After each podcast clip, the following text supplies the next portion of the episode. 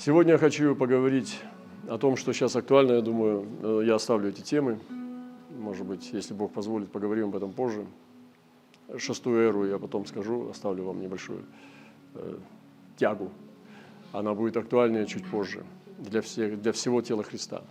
Поэтому сегодня мы в пятой, в пятой эре находимся. И все, все четыре предыдущие мы вмещаем в себя. То есть я от этого не отрекаюсь, я не отрекаюсь от истории церкви. Я вбираю ее в себя, потому что отрекаясь от каких-то вещей, ты теряешь благословение, лишаешь себя. Ну представьте, Исаак отрекся от, от Авраама. Он теряет, он все, ему с нуля надо начинать все. А так он получает э, Авраамово благословение, дальше передает Иакову, Иаков принимает от Бога Авраама и Исаака. И все то, что накопил отец и, и, и Исаак, и дед, дедушка, да, Авраам, Иаков вбирает в себя и передает сыновьям. И они также вбирают Иакова. И таким образом мы принимаем все эти пять «р», все эти печати, трубы, язвы. Мы принимаем в себя апокалипсис, являемся носителями Слова. Вот Иисус Христос был этим Словом. Он был носителем Царства. И это есть измерение ковчега, когда ты движешься как ковчег. И не надо напрягаться даже творить чудеса. Иногда я сегодня думал о том, когда ехал в церковь, о том, что есть интересная тема, которую бы, может быть, я хотел бы озвучить, это как, э, за что не надо молиться. И одна из вещей, за что не надо молиться, это за неизбежные вещи. Вот, это то, что является неизбежностью. Вот. То, что является неволей Божией. Иногда мы э, видим, ну вот в своей жизни я вижу очень сильные чудеса в некоторых сферах, даже вот, может быть, такого характера не побоюсь слова этого, может быть, там, ну, как бы регионального или даже планетарного, да. Я научился бодрствовать, чтобы относить это э, к себе в том плане, что я верю, что я возлюбленный Сын Божий, и идите Господа. У каждого из нас есть свое право стоять в своем имени. Господь уже много раз доказывал это лично мне. А, но есть вещи, когда Господь на маленькие молитвы даже не отвечает – вот он творит что-то великое через тебя, а на маленькое что-то тебя не слушает. Ну, например, я так хочу, чтобы сестра исцелилась или брат, но не получается. А что-то великое совершается даже без моего ведома. Из-за меня. Ну, потому что мы не, не имеем боговедения. Если мы имели волю Божию, вот я думаю, что Иисус ни одна, ну, не произносил молитвы, которые не были услышаны. Почему? Потому что Бог его слушал во всем? Да нет, потому что Иисус слушал Бога во всем. Вот так начинается молитва. Все наоборот. Не то, что мы хотим, мы просим Бога, а то, что Он хочет, Он дает нам просить. И в этом смысле он говорит, если слова мои у вас прибудет, тогда чего не пожелаете, просите, будет вам. То есть вы и желать-то будете только то, что он вам вкладывает в сердце. Вот это вот серьезный момент, и это уже совершенные люди двигаются так, которые своего не имеют уже ну, своих целей там, не преследует. И поэтому я хотел бы, как вот душевный человек, в каких-то вещах еще, вот, чтобы сестре вот так вот стало. Ну, со всей силы так хотел бы, я умолял. И это есть право ходатая. Ходатай может молиться, даже не так, как Бог хочет. А иногда Бог специально доложит цену, чтобы мы промолили это, чтобы мы положили э, цену за то, чтобы получить. Это тайна. Мы не все знаем о ходатайстве, никогда об этом все не узнаем. Моисей, Самуил, Павел, Христос так делали. Э, сегодня я хочу поделиться на тему о том, что сейчас важно. Но прежде я хочу сказать, что будьте осторожны. Вот я недавно, ну так случайно, может не случайно, услышал, как один проповедник, ну как бы оскорбительно э, говорит о героях веры, да, о героях Библии. Хочу сказать, что мы передаем веру вот, с молодежью, там, вчера с подростками, или сейчас. Вот я, что я делаю сейчас? Вот, одна из вещей, что я делаю, я веру передаю. Я же сейчас верой делюсь с вами. Вчера, когда мы были на мантии о Джон Джилейке, я рассказывал, что Джон Джилейк – это не просто герой какой-то отвлеченный, это нормальный мой брат, который двигается, я объяснял чудеса, в которых он двигался – что это, что это реально для нас, для всех. Ну, он там духом выходил, делал дела, потом возвращался. Это нормально, мы тоже можем это делать. Я верю, что я могу это делать. И это ну, нормальные вещи. Вот, просто когда есть в этом нужда и необходимость. А так ну зачем вот, ну есть, допустим, сокровищница, да, в доме большом. Ты же не лазишь туда, открываешь все время сейф и любуешься, что у тебя в сейфе лежит. Ты туда заглядываешь по нужде только. Ты знаешь в голове, что там ну, сокровища, там, драгоценные камни, там, я не знаю, там какие-то э, ну, то есть ценности, э, может, финансы, там что. Но ты там, ты там не копошишься каждый день с утреца, чтобы как бы утешиться. Вот. Э, ты просто по, необходимости. Также сокровищница Бога – это не там, чтобы постоянно там копошиться и лазить. Она просто есть и все. Поэтому лично у меня нет такого любопытства залазить в тайны Божьи, хотя я верю, что если мы будем просить, Бог будет открывать. Ты просто живешь в доме Отца и просто двигаешься в жизни так, как Господь для тебя предназначил. И это есть передача веры. Мы принимаем веру от Авраама, наш отец. вот, э, ну, я слышал, как некоторые проповедники позволяют, там, ну, как бы такие слова нехорошие в сторону святых. Вы знаете, не делайте этого, вы потому что они, это к падению ведет вас. То есть э, вы можете упасть потом очень тяжело, потому, и даже не будете знать. Самое это страшное здесь, что ты не знаешь диагноза. Вот, ладно, когда ты знаешь, за что тут покаяться можно, исповедаться публично там, или тайно. Но когда ты не знаешь, почему ты упал, это самое такое, это как слепой ведет слепого, и оба пойдут в яму. Поэтому будьте осторожны с этим. Это наши братья и сестры это наши отцы. Авраам передал нам веру, потрясающую веру, которую нам надо достигать еще, чтобы ходить так, как Авраам, как Сара. Вот, поэтому уважайте святых Божьих, не просто в качестве вот как ну, там, бояться, да, а в качестве того, что это тебе принадлежит. Это же ты как чужой говоришь, а ты свой вообще или нет. Если ты свой святым, для тебя это уже братья становятся. Еще я смотрел на Джон Желейка, я подумал, как близок мне этот человек по сердцу. У него была жертвенность, у него были движения в чудесах, и у него не было, я говорил вчера, что не дар исцеления был у него, у него было боговедение. И он ходил с Богом очень близко в духе. И поэтому совершал, ну, все дары духа он мог э, проявлять, когда хотел Бог. Вот. А так-то, в общем-то, он бы себя трудно, если бы его спросили, какой у тебя дар, вряд ли бы он так вот прям ответил, там, что вот исцеление мой главный дар. Он по-другому думал. У него ход мышления был другой совершенно. Он просто был в боговедении, он ходил в духе, он жил на пике духа, постоянно на грани иступления. И там вот ну, портал открытый. Это очень мощное хождение. Это сыны воскресения, они умереть не могут. Потому что они как ангелы на небесах уже. Человек превращается как в существо уже. Он не плотской, он не душевный, не слезоточивый, он не жалкий, он царь, священник и пророк. И все, что он не будет говорить, это будет пророчески. Не потому, что он пророк, а потому, что он правду знает. Вот это и есть наше измерение жилища правды. Когда церковь становится жилищем правды. То есть правда не в плане, что не, не, не вру, а говорю честно, а в плане того, что ты реально видишь реальность. Это и есть апокалипсис. Жилище правды – это измерение апокалипсиса, когда ты видишь вещи так, как они и существуют. Вот. И ты по умолчанию пророк. Ты по умолчанию э, благовестник там, и, и проповедник истины, правды. Одно я засчитаю одно откровение.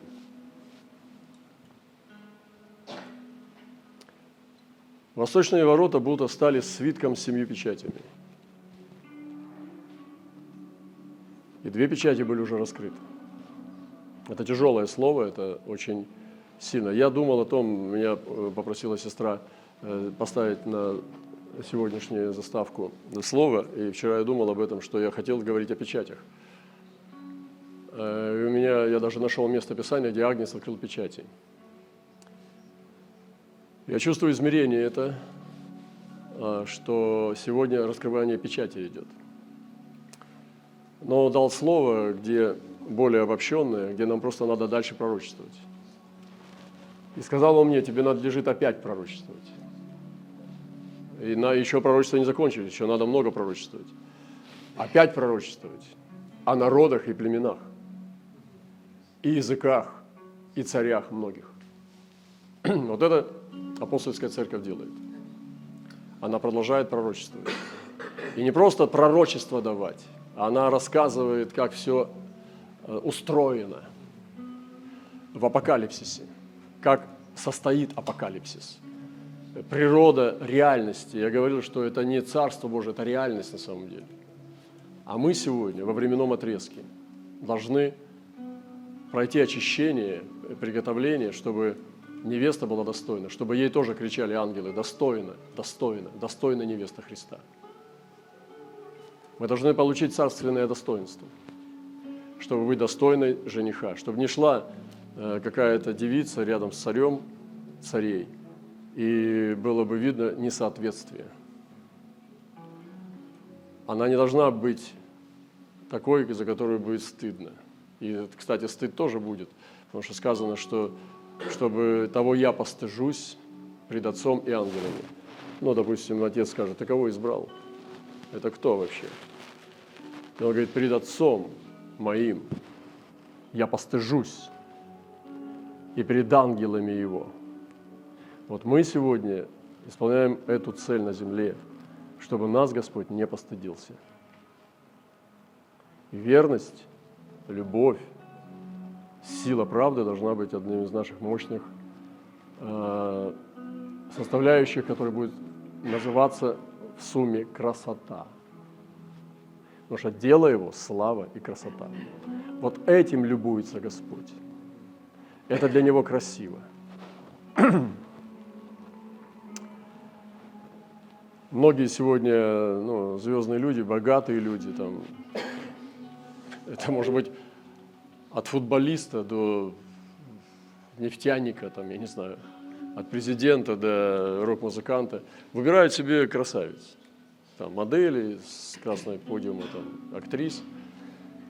Не всегда они смотрят на ум, на разум, смотрят на красоту чаще всего. Но у Господа не так. У Господа не так.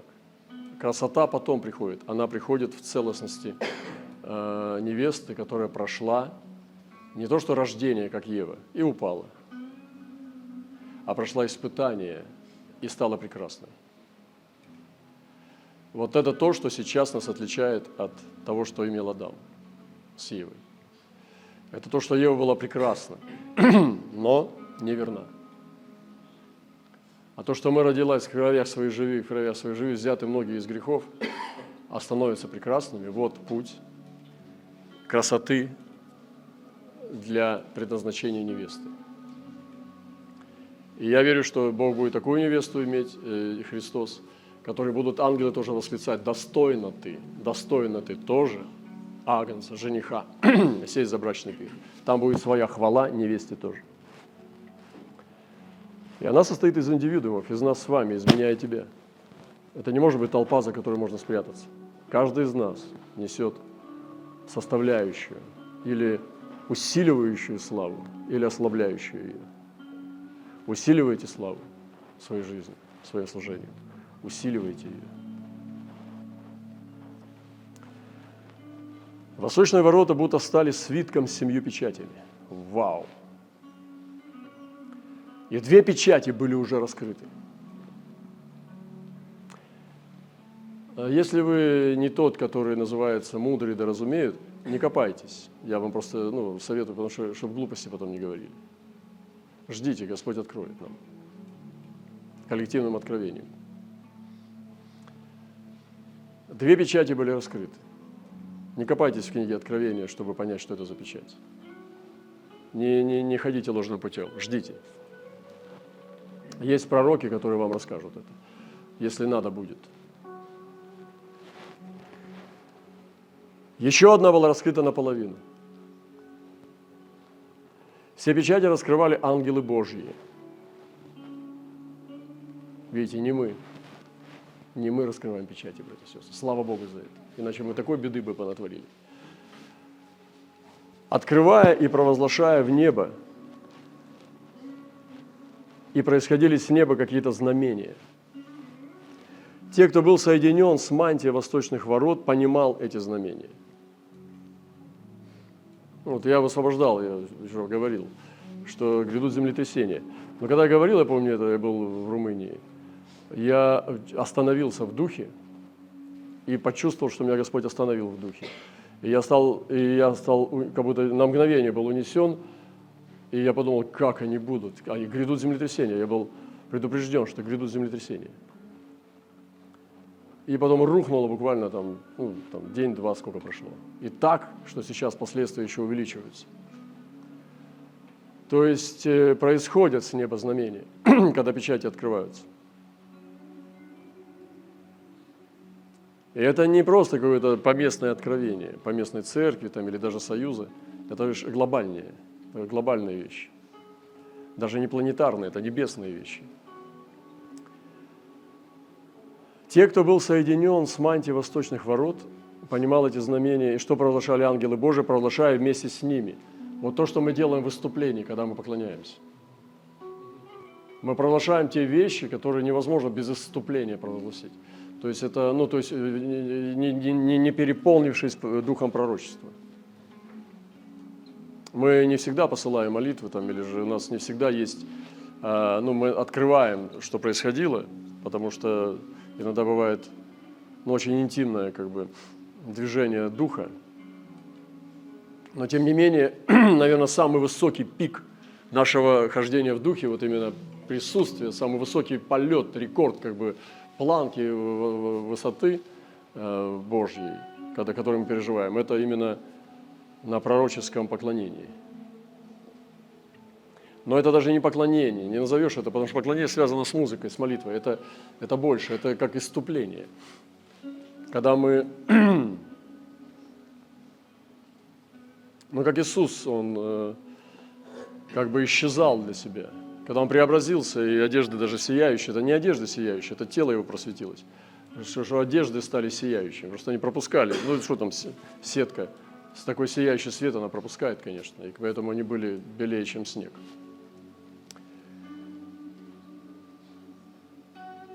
Это было очень трепетно и немного страшно от того, что происходило. И второе еще такое же. Человек два видел сразу за ночь. Земля тряслась и стонала, как будто от боли. Все ходили по ней, не обращая на это внимания. Смотрите, что происходит с Землей сейчас, с планетой. Человек Божий учил братьев и сестер слушать Землю, потому что, слушая Землю, можно было многое понять из ее глубины. Почему она тряслась и стонала? Но немногие были способны слышать, отвлекаясь постоянно на посторонний шум извне. Здесь есть еще одно откровение, одно очень мощное, я оставлю его на потом, о том, что сейчас происходит в политической сфере, и не только в политической, в духовной на планете. Я это оставлю для позжего времени. Очень мощное, глубокое откровение. Этого пока два достаточно. Сейчас, если кто-то из вас знает, некоторые мне посылают из нашего, там раз даже с других мест, это пробуждение, которое а, Э, сегодня началось, как они называют, это в университете Асбури. Вы, может быть, слышали это? То есть э, оно идет уже несколько дней. То есть его э, прогнозируют, что оно такое же будет, как там или в Пенсиколе там, и так далее. То есть, и что там нету звезд. Один студент проповедовал простую проповедь, когда уже отслеживали там аналитики. Простую проповедь там что-то о грехах, что-то такое. И вдруг началось. И там нету звезд. Там сейчас по пять часов стоят в очередь, чтобы попасть. Отовсюду едут туда, чтобы попасть на собрание потому что не все поместятся там. По 5 часов в очереди стоят. И как бы, ну сейчас интернет полный этого всего, но мы знаем, что было пробуждение в Уэлсе, это тоже захватывало. Я не думаю, что после Зуза Стрит было пробуждение уме подобного уровня. Потому что это было эпохальное пробуждение. И даже Пенсикола, который затронул много, я не аналитик пробуждения, но многие-многие, э, может быть, даже сотни тысяч или как Торонтовское тоже пробуждение, но его называют больше Торонтовское благословение, чем пробуждение, потому что тоже э, можно сказать, что это было, кто принимает его, что это было явление необычных вещей, дарований, да, но такого глобаль, глобального влияния на планету, да, как, э, допустим, Азуза Стрит или даже Уэльское пробуждение, э, наверное, все-таки это другой уровень. Сейчас идет самое начало вот этого пробуждения, которого объявляет пробуждение. Заявляют о нем, что это пробуждение. Э, но это только начало, поэтому мудрые молчат пока. Потому что, ну, покажет же время, правда? Там были звезды тоже, которые потом даже падали, там все. Я не буду сейчас касаться имен, ничего личного. Я хочу сразу вам сказать, что я вообще сторонник пробуждения. Я люблю пробуждение, я хочу пробуждения. Поэтому я на стороне пробужденцев. Но в то же самое время я сталкивался с, э, с вещами, когда был неправильный подход и ложные подходы и так далее. вот я сегодня хочу сказать, может быть, на тему о где-то пяти путях, приблизительно их может быть больше, отношению э, к пробуждению. Первый подход это, э, к пробуждению – это пассивно ожидать пробуждения. И Писание говорит в Экклезиаста 11 главе 3-4 стих, «Когда облака будут полны, то они прольют на землю дождь. И если упадет дерево на юг или север, там оно и останется, куда упадет. И кто наблюдает ветер, тому не сеять. И кто смотрит на облака, тому не жать. И есть тоже подход такой, что если пробуждение будет, вот эти вот э, люди, которые, ну, как бы ложные пробуждения, мы уже насмотрелись, да вот с вашими пробуждениями вы уже надоели, насмотрелись мы на ваше пробуждение. И что? Что теперь, если там, где, допустим, ну, туман и нет солнца, теперь солнца нет вообще, что ли? Или там, где нет дождя, что теперь нет, нет дождей на планете? Конечно же, есть. И кто наблюдает ветер, тому не сеять. И кто смотрит на облака, тому не жать. И вот этот подход пассивно ожидать пробуждения, он не является библейским подходом. Я знаю, что многие так ожидают, они смотрят, даже стараются не критически, но тем не менее ничего не происходит. Так и умирают, не видя пробуждения. Я вообще э, противник того, чтобы человек не видел пробуждения своей жизни. Прожил всю жизнь и пробуждения не увидел. Э, ну, умоляю вас, братья и сестры, не ходите таким путем. Это неправильная дорожка. Второе. Это критически относиться к пробуждению. И вы тоже можете это подхватить. Потому что вы насмотрелись, вы, вы знаете жизнь. Э, сказано так Матфея. «Тогда собрались первосвященники, книжники, старейшие народа во двор первосвященника по имени Каиафа и положили в совете взять Иисуса хитростью и убить. Но говорили только не в праздник, чтобы не сделать с возмущением народа». То есть они видели пробужденца, они видели евангелиста настоящего, Христос, апостол пробужденцев. И они не принимали его. Вот берегитесь этой позиции, когда вы э, относитесь критически ко всему тому, что делает Бог. Вы можете потом Бога отвергать. Или еще одно место из Деяний. На другой день собрались в Иерусалим начальники, их старейшины и книжники Анна, первосвященник Каиафа и Иоанн, и Александр, и прочие из народа первосвященнического, и, поставив их посреди, спрашивали, какой силой или как имени вы сделали это? И, приказав им выйти вон из Синедриона, рассуждали между собой, говоря, что нам делать с этими людьми? Критически относиться – это, э, ну, когда ты говоришь, что прежние дни были лучше, чем сегодняшние, ты говоришь это не от мудрости. И приказав им выйти вон из Синедриона, рассуждали между собой, говоря, что нам делать с этими людьми? Ибо всем живущим в Иерусалиме известно, что ими сделано явное чудо, и мы не можем отвергнуть его. Но чтобы более не разгласилось это в народе, с угрозой запретим им это, этот канал. С угрозой запретим им этот канал. Как? Ну, пару-тройку проповедей и вообще, ну, негласно запретить канал этот смотреть.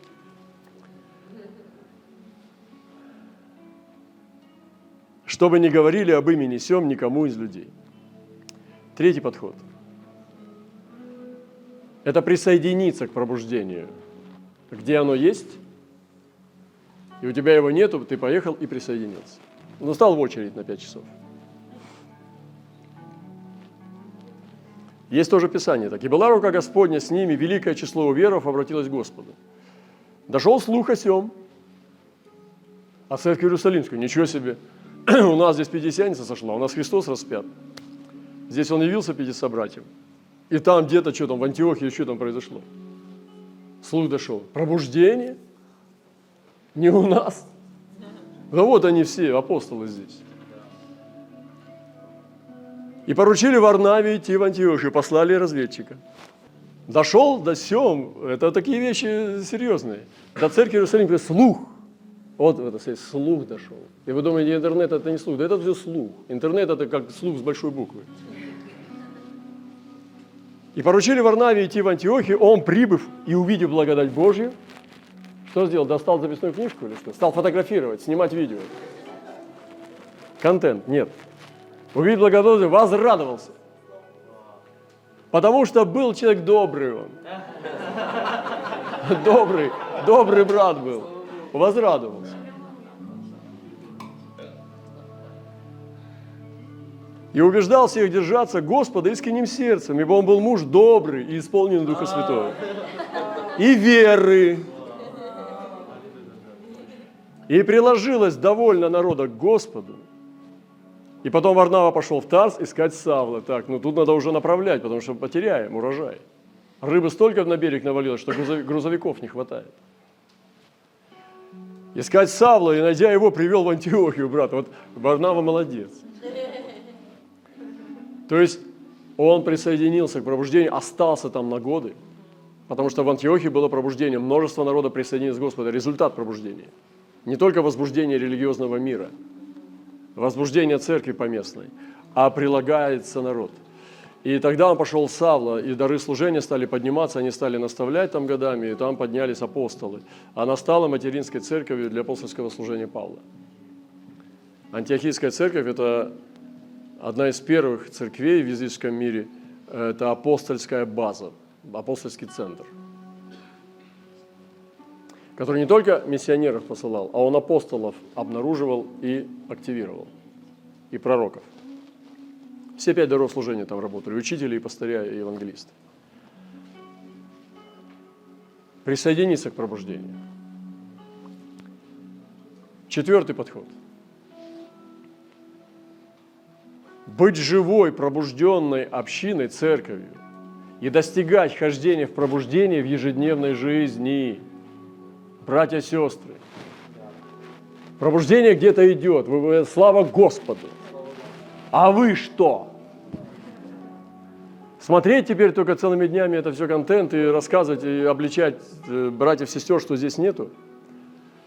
Что вы делать будете? И написано, каждый день единодушно пребывали в храме и, преломляя по домам хлеб, принимали пищу веселье простоте сердца, хваля Бога, находясь в любви у всего народа.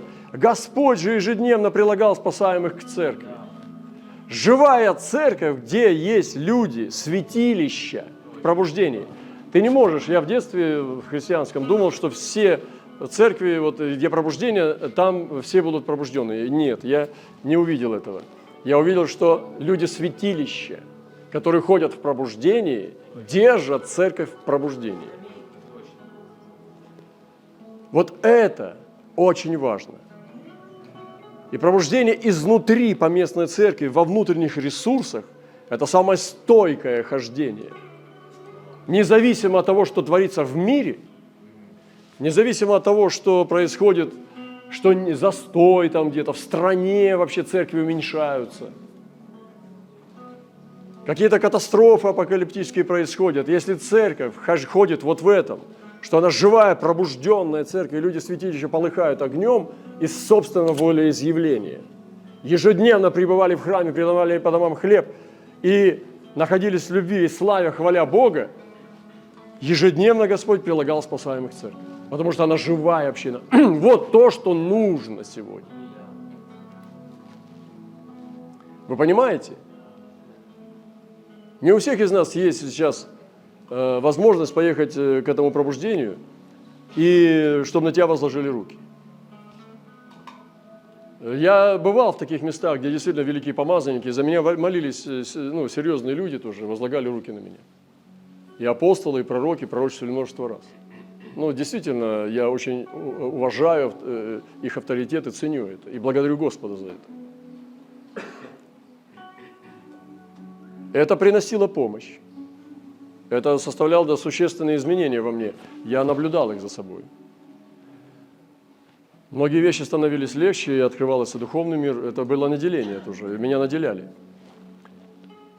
Но это не гарантировало, что я пробужденцем стану. Потому что есть вещи, которые ты должен сам решить на более серьезном уровне. Это, как Еремия Господь сказал, если ты обратишься, то будешь как мои уста. И все, что сегодня я имею, это не из-за того, что я что-то посетил, какие-то места. Я был в Торонто, Был у некоторых, в некоторых местах, где в Таллине был, за меня молился э, брат, который переживал пробуждение, вел его. Генератором был, одним из генераторов. Молился с пророческой молитвой, со слезами обнимал сильно. И много-многие другие люди тоже. Но это не поможет тебе, если у тебя нету того, что должен сделать только ты. И это пробужденная община. И сосуд, который несет служение, ответственность в этой общине, он должен стать человеком пробуждения.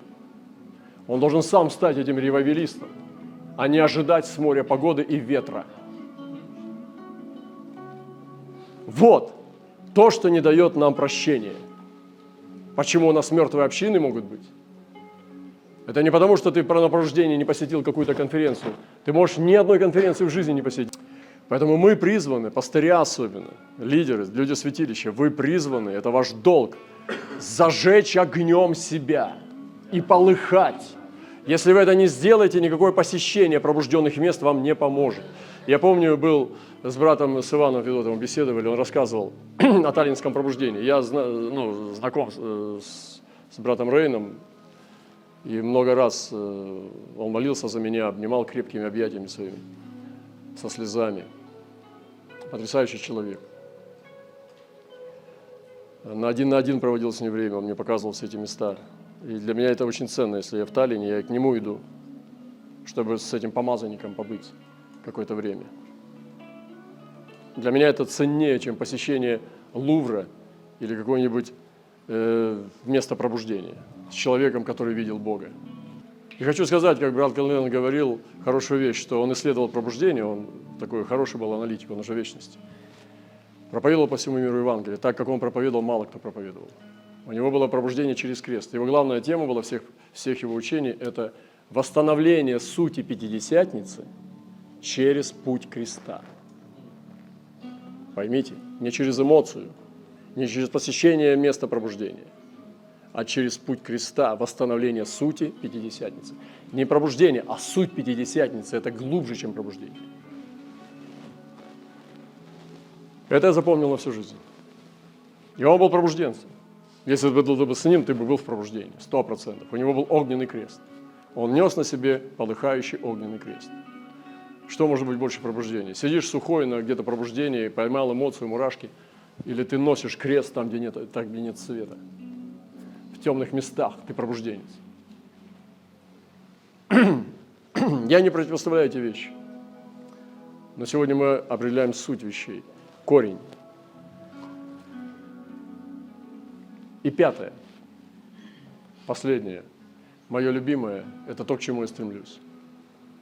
Это произвести пробуждение на своем месте. Вот пять путей отношения к пробуждению произвести, когда твое личное хождение в огне выходит на людей. И когда ты делаешь таких же людей, ты производишь вспышки и зажигаешь верных этим огнем. Здесь написано, их поставили перед апостолами, и помолившись, возложили на них руки. И Слово Божие росло в результате. И число учеников весьма умножалось в Иерусалиме. И из священников очень многие покорились вере. А Стефан, исполненный веры и силы, совершал великие чудеса и знамения в народе. Вот, это что, не пробуждение? Это пробуждение. И производите пробуждение в своих поместных общинах. Если там пробуждение действительно идет верное, я благословляю его. Если оно неверное, оно все равно погаснет и так далее. То есть я не буду все равно критиковать. Если хотя бы душа спасется, да благословит их Господь. Но я не буду носиться бегать по миру, чтобы со мной что-то изменилось. Есть масса ответственности, которую я сам обязан производить огонь. Я должен быть человек-огонь, я человек-огонь. Если я не такой, мне ничего не поможет. Это как подстричься, модно. А потом не стричься вообще. Это как один раз так помыться хорошо. Такую конференцию посетить и приехать и это самое, с женой поругаться. Ты скажешь, брат Роман, зачем ты противопоставляешь? А вот такова жизнь. Я заканчиваю. Опасности. Это ложное представление пробуждения является опасностью. Когда вы ожидаете от пробуждения других вещей, чем оно должно принести. Не ждите много от этого. Ходите в огне. Ваша задача жить в огне. Иисус вас просит, как вы жили в огне. Ходите в первой любви. Также пассивность по отношению к пробуждению – это опасность. Критика. Не критикуйте, чего вы не знаете. Не поносите ничего. Не надо, не надо. Привлечение значимости в результате потери духа пробуждения. То есть, когда мы преувеличиваем значимость, начинаем объявлять свое место пробуждения, начинаем раньше времени рекламировать это все. Потом теряем все, и разочарование будет, на, в остатке будет разочарование. Это тоже распространенное явление. Ложная реклама, преждевременное преувеличение, тоже, вот если бы у меня было здесь пробуждение такое, вот я бы всем бы сказал, молчите. До времени, пока Бог сам не начнет говорить. А поверьте, что люди не могли молчать. Когда Иисус заставлял молчать, они не молчали. Когда Господь сам уже двигал. Но когда мы начинаем двигать вперед рекламу, начинаем все это преувеличивать, если есть, начинаем надувать, это все большая опасность, Господь за этим не стоит. Поэтому ложная реклама и преждевременное преувеличение и рекламирование, оно вредоносно для пробуждения. Это сильная ржа. Монетизация пробуждения. Когда мы хотим извлечь из этого корость, то тоже, конечно, нужно бодрствовать. Непредвиденные последствия пробуждения может быть. Я заканчиваю. Весь город пришел в движение. Сделай стечение народа. Смотрите, пробуждение. Весь город. И схватив Павла, повлекли его вон из храма.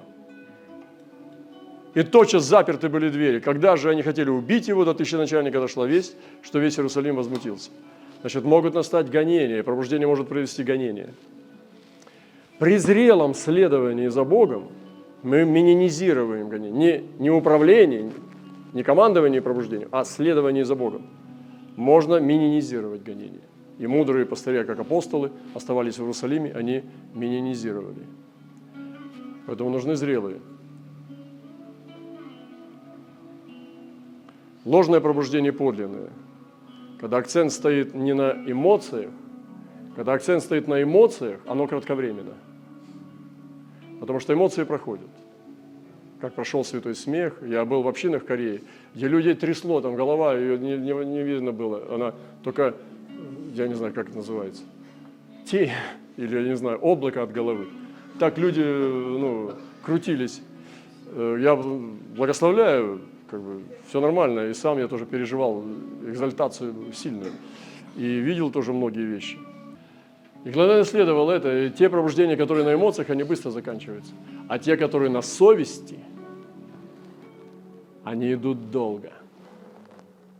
Там, где обличение в грехе, там, где покаяние, там, где призыв жить праведно, они держат огонь. Это такие, знаете, когда ты жгешь соломой или дубовыми дровами – Огонь горит быстро, сильно, но быстро. А тут он держит. Положил вечером дрова, и утром еще тлеют. Но есть еще другое, на славе Божьей. Когда люди в славу заходят. И там уже святость, свобода и любовь. Ревовелисты, меня не обижайтесь на меня – но я могу вам все это рассказать, пояснить как бы за вот это, потому что мы переживали эти вещи. Вот, и мы хотим подлинного пробуждения. Оно является, подлинное пробуждение является знамением близкого пришествия Христа. Настоящее подлинное пробуждение будет охватывать регионы и ускоряет его. Оно приближает нас к измерению Маранафы, пришествию Христа. Но вот это немножко пробуждение, которое происходит, вспышка. И не одна, не надо носиться с рекламой э, вокруг одного места. Я не думаю, что в Южной Америке есть мест, э, нету мест, где еще больше огня. Везде есть огни. Все дело в рекламных кампаниях. И на чем мы делаем акценты. Поэтому пробуждение есть всегда на планете. Эти вспышки всегда есть. Но вы не оправдаетесь ими. Вы должны у себя произвести это, в своих поместных общинах. Начать с себя, со своей жизни. Во имя Иисуса Христа. И мы будем это делать.